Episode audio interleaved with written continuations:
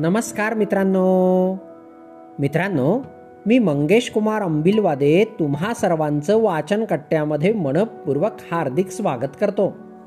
मित्रांनो आज आपण गोष्ट क्रमांक सहाशे दहा ऐकणार आहोत. आजच्या आपल्या गोष्टीचे नाव आहे स्वतःवर विश्वास ठेवा. चला तर मग गोष्टीला सुरुवात करूया. एके दिवशी एका शेतकऱ्याचा घोडा शेतातल्या कोरड्या विहिरीत पडला. जखमी झाल्यामुळे तो मोठ्याने ओरडत होता. लोक जमा झाले. शेतकरीही धावत आला. त्याने बराच विचार केला आणि घोड्याला काढण्यासाठी भरपूर प्रयत्न केले. पण काही करता त्याला बाहेर काढणे जमत नव्हते. दिवस मावळायला आला होता. शेतकरीही आता थकला होता आणि चांगलाच कंटाळलाही होता. त्याने विचार केला आता हा घोडा तर तसाही म्हाताराच झाला आहे.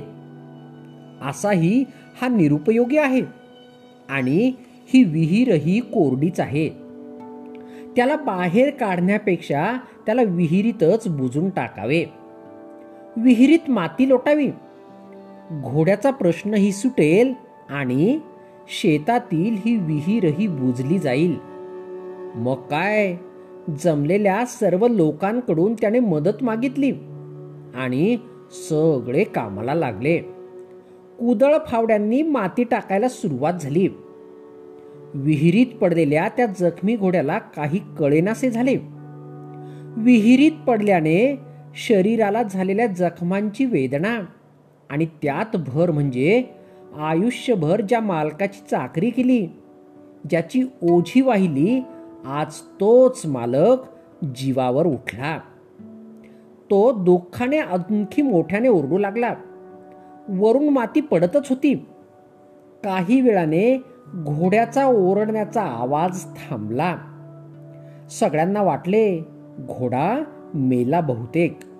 शेतकऱ्याने सहज विहिरीत डोकावून पाहिले. तर तो पाहतच राहिला. अंगावरची माती झटकत घोडा उभा राहिला होता. लोकांनी आणखी पटापट माती टाकणे सुरू केले. परत पाहिले तर घोडा त्याचा तोच मग्न होता. तो वरून माती पडली की अंग झटकायचा आणि त्या पडलेल्या मातीच्या ढिगावर पुन्हा उभा राहायचा. असं करता करता कोरडी विहीर बरीच भरली आणि कठडाजवळ येताच तो घोडा कठडा ओलांडून बाहेर आला. आयुष्यात वेगळे तरी काय होतं? आपण खड्ड्यात पडलो तर आपणास काढायला कोणीतरी एकच येते. पण आपल्यासाठी खड्डे खणणारे आणि खड्ड्यात पडल्यावर माती लोटणारे आपल्याला गाडण्याचा प्रयत्न करणारे बरेच भेटतात. म्हणून मित्रांनो स्वतःवर नेहमी विश्वास ठेवा. आपले डोके नेहमी शांत ठेवा. समस्या कितीही मोठी असो शांत मनाने ती हाताळा. खड्ड्यात पडलो आणि कोणी पाडलं याबद्दल दुःख करण्यापेक्षा त्यातून बाहेर कसे पडायचे हा विचार नक्कीच करा. चला तर मित्रांनो ही गोष्ट या ठिकाणी संपली. तुम्हाला गोष्ट आवडली असेल तर तुमच्या परिचितांपर्यंत नक्कीच पोचवा. चला तर मग उद्या पुन्हा भेटूया तुमच्या आवडत्या वाचन कट्ट्यात तोपर्यंत बाय बाय.